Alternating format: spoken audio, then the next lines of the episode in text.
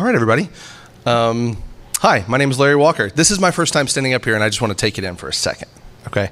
So, if you would be willing to stand with me, and we will read God's Word together. We are going to be in Acts chapter 2, verses 1 through 13 today. So, there it is. All right, here we go. The Word of the Lord. When the day of Pentecost arrived, they were all together in one place. And suddenly there came from heaven a sound like a mighty rushing wind, and it filled the entire house where they were sitting. And divided tongues as a fire appeared to them and rested on each of them. And they were all filled with the Holy Spirit and began to speak in other tongues as the Spirit gave them utterance. Now there were dwelling in Jerusalem Jews, devout men from every nation under heaven. And at this sound the multitude came together, and they were bewildered, because each one was hearing them speak in his own language. And they were amazed and astonished, saying, Are not all these who are speaking Galileans?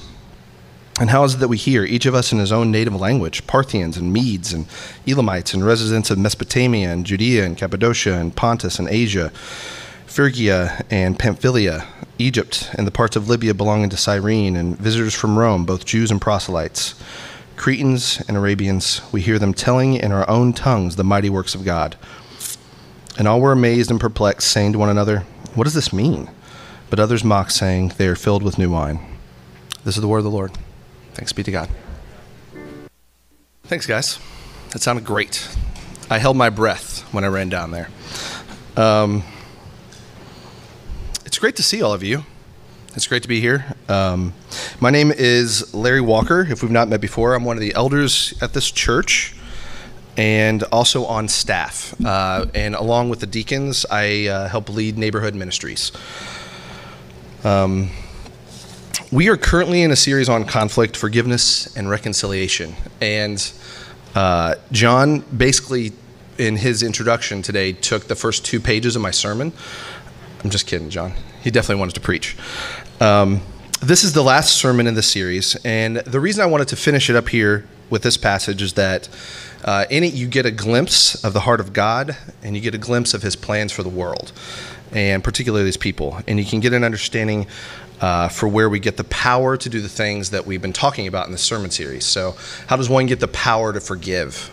How do you uh, how do you get the power to call people to give restitution in uh, a day when we don't want to admit our guilt? You know, where do you get the power for peacemaking and reconciliation? I'm to definitely need this uh, this handkerchief. These are like these are like tanning bed lights up here, um, and we almost had like the triple crown of Pentecostalism today. Uh, today is uh, the day of Pentecost. We're talking about the day of Pentecost in a Pentecostal church by a Presbyterian. Um, so close, so close. Um, I say that because uh, this might be a somewhat short sermon, uh, in part because I, there's so much that's, that there is to be understood that I don't know. You know, um, in our theological strain, these things make us nervous, right? Like if it doesn't fit neatly into like a systematic theology category, we Presbyterians sort of we like break and need like a factory reset you know uh, we're very uncomfortable with things that don't fit into like a clear category for us um, and it's interesting that we now worship at a pentecostal church every sunday so i'm going to do three quick points uh, what is pentecost? This was this took a lot of studying for me. I, I thought i knew and i realized i didn't. Um, then what can we learn from the birth of the church? What are the things we can learn? And then just kind of a conclusion. So first what is pentecost? So, Pentecost has a long history, uh, very long. Uh, it's sometimes called the Feast of Weeks, uh, sometimes called Shav- Shavuot. It's S H A V U O T, uh, and sometimes called Pentecost, and meaning 50 days from the from Easter um, or Passover. It's also a day that Jewish people um, would celebrate the giving of the law to Moses on Mount Sinai, and it's the festival of the first fruits. Uh, it's very important to remember. When I was thinking about this sermon, two things stuck in my head first fruits and the giving of God's word. Right? So just remember that as we keep going here. It's important to remember first fruits, which is the first taste looking to the harvest, and the giving of the law. Um, but a lot of what we're going to be looking at today is uh, the birth of the church as we know it. Um, one of the traditions in my family uh, that my kids really enjoy is we retell their birth stories. We, we talk about you know, what it was like whenever we suddenly were like, we got to run to the hospital. And you run there and then you wait. And then we have these stories we tell about each one about how it's especially at the dinner table. If you've been over to our house for dinner, you've probably heard us do this. And we talk about how you could see glimpses of each kid's personality like right away. I could go through every one of them and talk about how this kid was loud instantly. This kid slept a lot instantly. Uh, this kid seemed to be taking in the world. You know, this kid was born in the uh, amniotic sac, if that's what you call it. Is it what you call it? Yeah. Uh, that was James, which was crazy because he was just swimming in this little. It was crazy. Now he loves the pool. Um, so uh, we would joke about this, sort of, but also sort of like God made you uniquely, and you can tell right away that you're different, you know? Uh, and we love to tell these stories. I also think about that in reference to this passage. There's so much that you can learn about who we are and what our family is and where we come from and like why did God do it this way, you know? Uh, and we can learn about what God's doing in the world. So let's retell the story. Uh, this season begins for Jewish people with the Passover. All right, so followed immediately by the Feast of Unleavened Bread, uh, which they're so close together that they're often referred to as the same thing. These festivals speak to Israel's former slavery and bondage, and then their redemption. And at the end of this time period, on the Feast of Weeks or Pentecost, uh, you offer bread with leaven in it. So you begin the season by removing the old leaven on Passover and you end it by adding in the new leaven, right? And this is significant because um, Jesus changes so much of what we understand about the Old Testament. And one of the things that he clarified was this understanding about leaven. In Matthew 16, uh, after conflict with the Pharisees and Sadducees, Jesus warns his disciples to be on guard against the leaven of the Pharisees and the Sadducees. Uh, they understood that he was not telling them to be aware of the leaven used in bread, but of the teaching of the Pharisees and the Sadducees, right? So when we hear leaven, it's appropriate for us to think about teachings and doctrines and beliefs that can permeate a people and a generation, even, right? So, what's the teaching of the Pharisees and the Sadducees? It's the doctrines and traditions of men infused with religious language. Uh, it's rules based, it's graceless, and a kind of a hopeless system of doctrines that saves no one and offers no real hope, right? So this season begins with the removing of old leaven, right? And on this day, in a time where they celebrated the first fruits, uh, looking forward to the coming harvest, the Spirit of God comes in a really new way. So in the Old Testament, there were plenty of times that the Spirit of God resided in people. And this is something unique because it's it's the Spirit coming into a, gr- a huge group of people, three thousand at one point. Um, and on this day, the Spirit comes in a new way. And in the same way, God gives us in this passage a bit of a foretaste of what is to come. So, what can you learn from first fruits, right? This is the first fruits of the church, in a sense. So, first fruits, like if if if you're talking about like apples, and you go and you try the apples, and they're small and they're sweet, you know, for the first fruits for this harvest, it's going to be these types of apples. So you begin to plan and think through what you're going to cook and all that. You can learn a lot about what a harvest will be by the first fruits. So, what kind of harvest does God want? So, what can we learn from the birth of the church? Uh, way more than I could ever explain in a sermon for sure. But at the end of the Gospel of Luke, uh, who's the same man who wrote Acts, uh, we see this exchange between Jesus and his disciples. And he says, he told them, This is what is written the Christ will suffer and rise from the dead on the third day. And in his name, repentance and forgiveness of sins will be proclaimed to all nations, beginning in Jerusalem. You are witnesses of these things. And behold, I am sending the promise of my Father upon you, but remain in the city until you have been clothed with power from on high. So, the promise that Jesus is saying here, that the Father is going to send, is the Holy Spirit. And when the Holy Spirit comes, what happens? Well, instantly, cultural and language barriers disappear, right? Not because cultural and language barriers aren't real and they don't matter. Uh, these are real things, but they don't. They aren't barriers to the spread of God's word. Does that make sense? And so the Spirit comes and, in a sense, sort of knocks these things down. Not because they're not real, but because they're no match for God's plans and purposes. So the plans to build a multicultural, multilingual people who would tell the mighty works of God. And this is what we're sort of caught up in. I don't know if you guys have watched the other uh, church that worships in here, if you've seen any of their services online.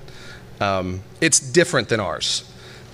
I think that's real safe to say. Um, so he'll preach in English, then he'll switch to Spanish. Sometimes they'll speak in tongues. It's very different than what we do here. And there are some ways in which uh, I think they, they understand things that we may not know about this. You know? Uh, this is something I was thinking. What language was the first sermon preached uh, in on the day of Pentecost? All of them. God wanted the first sermon to preach be preached in all the languages, and that's God's heart. We can learn that God wants us to tell everyone that God doesn't have barriers that we create. So while everyone thought they were coming from all over the world to taste the first fruits of the harvest of barley and grain, they were actually coming to taste the first fruits of the kingdom of God. And just as much as I can glean something about my children's personalities from their birth or what the harvest will be like from the first fruits, we can glean something about what God's plan is for us. And it certainly isn't to be homogenous or monocultural people, but rather kind of a tapestry of humanity representing every type, tribe, tongue, and nation. So, why does all this matter, right? Uh, why would we talk about this? Why is it important? Um, when I wrote this part, I wrote, the last year and a half have been difficult. And then I was like, wait a minute. Before the last year and a half, things were kind of difficult too you know, and then before that, and before that, you know. So here's what I wrote: the last just over two thousand years have been kind of difficult, because um, it's true, war after war, and as soon as God brings people together in love, uh, the world, which is our collective sin in a way, our flesh, which is my sins, and our enemy, the devil, begin immediately attacking, immediately. Uh, and it's been hard, hard at work dividing us. Um, and in many ways, we kind of go along with it in the church. We perpetually create new denominations and sliver ourselves up more and more and more. Um, often, but not always, we're part of the division. In this church, we're, we're no different. We, we get caught up in the world just as easily. Um, there are divisions here. So there's a reason we're doing this sermon series. It wasn't just for the fun of it. You know, it's not super exciting to be like, let's talk about conflict again. You know, um, seven weeks in a row or whatever it is. Um, in this church, we're no different. There are divisions in this church. We have folks who stand on different political sides, uh, polit- political issues. We have marriages that struggle. Um, we have differing views on racial and class discussions. Uh, we have really differing theological views represented in this church.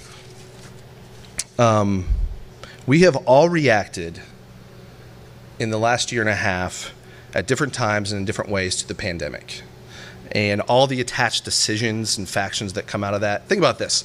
Like a year and a half, two years ago, what was your opinion on mask? Right?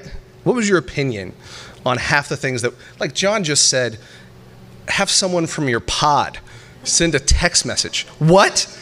Like this language is insane you know and we're like all rolling with it. Just like what does my background and my parenting and my culture and my fears or my insecurities how do they help me shape my decisions? And then we we are sort of forced even in the last year and a half to segment segment ourselves into pods. This is insane. So of course there are factions that come up. And but before that we have people who were in home meeting together and just annoyed one another. And so they quit going to home meeting together um, we have people who just don't like one another sometimes. I get it. There are people that I don't like. There are plenty of people who don't like me. I'm positive. I get the emails. Um, we also have very distinct neighborhoods represented in this church. We have Port Richmond, Fishtown, Northern Liberties. Those are actually different socioeconomic groups often, you know, that are represented in this church. And you better believe that your cultural background and just what you see when you look out the window every day, how that shapes the way you see the world, right? So that was just a vomit, guys. Sorry. Um, we have so many different things and that so many different groups, but we are one body.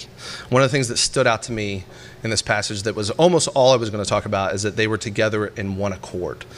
And I don't think that meant that they agreed on all these issues. I think that they had the same spirit, with the same Savior, with the same Father, with the same God that they are worshiping. That's what we have. So, in conclusion, that was pretty fast, wasn't it? Um, sisters, brothers, mothers, fathers, and sons and daughters, we should reconcile We are the church. Um, we need to fight to resist any divisions that arise among us. Um, we are, in so many ways, on a very interesting and beautiful journey along with the church. And there are ways that it seems that God's Spirit is moving in the world that is really new and unique. Uh, what you mentioned about people dreaming dreams.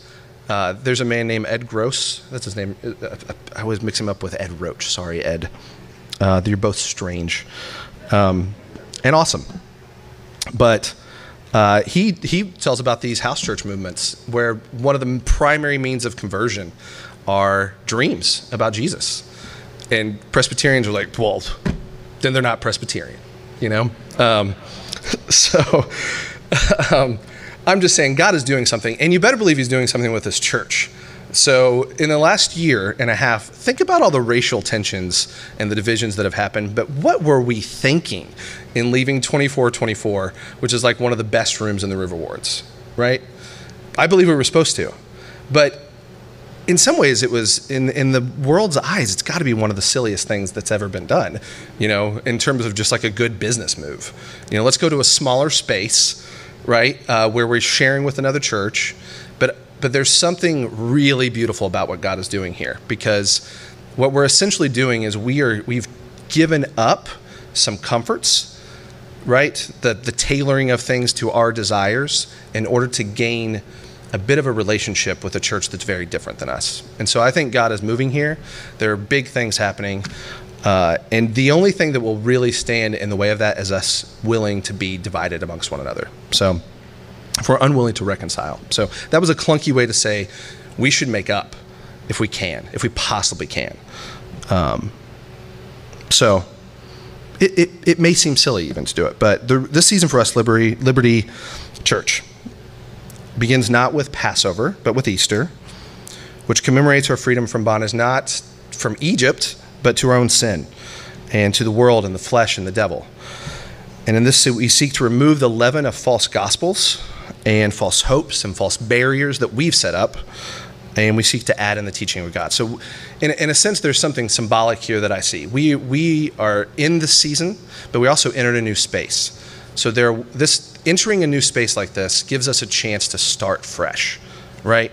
So we can put aside some of our differences and we can seek to unify. So, but the teaching that that we want to put on this is, this is something that I thought was really interesting is the beginning of of this begins with you know you remove the old leaven and you add in the new which is teaching right and one of the biggest things that's celebrated on pentecost is the giving of the law right so on pentecost is also when god wrote the law on stone tablets on sinai right and um, the prophet jeremiah though interestingly says that the law is now written on our hearts so uh, by the spirit of god so, the law of God, which can be summed up with love the Lord your God with all your mind, soul, strength, everything in you, and love your neighbor as you love yourself, is now written on our hearts. Okay?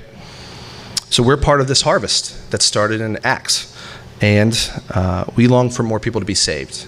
But we don't want them to be just invited into a divided body, we want to divide them into united. So we need to reconcile. So before you come to the table today, I don't know what John's going to say. He's going to wrap up all the loose ends. Um, he does. Mark my words. Watch it. Um, get your cameras ready. I want you to consider who you may be holding something against in this church. Like, really think about it. Like, they said something to you in some way. You know, they, they gave you a look. You gave them a look, right? You have you have some bitterness or staleness in your relationship. If you can possibly make peace, I recommend you do it. I don't mean uh, like uh, like run up to someone before communion and be like, I've never liked your face. Just the way you look, the way you look at me. I don't like it. You know, I don't mean that. Uh, but if there's something that you can work through, work through it. Okay. Um, if you cannot, I get it too. Like this is something uh, John and I discussed. I've talked to a counselor about this before, but for I know that forgiveness is really rough sometimes. Uh, you know, I'm working through forgiving people in my life. I have a crazy relationship with my parents, and uh, for years I was able to just like sort of wash my hands of them, in a sense, you know, and and then they both my parents made professions of faith, And I was like, crap. Ugh, now I gotta like, I gotta like work through this. I'm gonna spend eternity with him, maybe. You know, I thought I was going someplace different. Um, my parents and I have a rough relationship, okay? So I'm saying it's hard to forgive when there's layers of abuse, okay? I know it's not simple. So I'm not calling you, if you're someone who's experienced something like that, I'm not saying do something foolish and just let it go. Like there are things that you do owe forgiveness, um, but sometimes you need walk through that. And so that's what John mentioned we're doing in a couple weeks on a Tuesday. So if you can't, then consider meeting with one of the leaders of this church. There are elders and deacons and staff um, to talk through the process of reconciliation. So Tuesday, June 1st, uh, from, at 6 o'clock, there will be childcare and food, and we'll come and we'll talk about how much we don't like you. I'm just kidding. And we'll come and we'll work it out, okay? So if you need some guidance in this area, come talk to us. So love you guys, and let's make peace with one another. In the name of the Father, and the Son, and the Holy Spirit. Amen.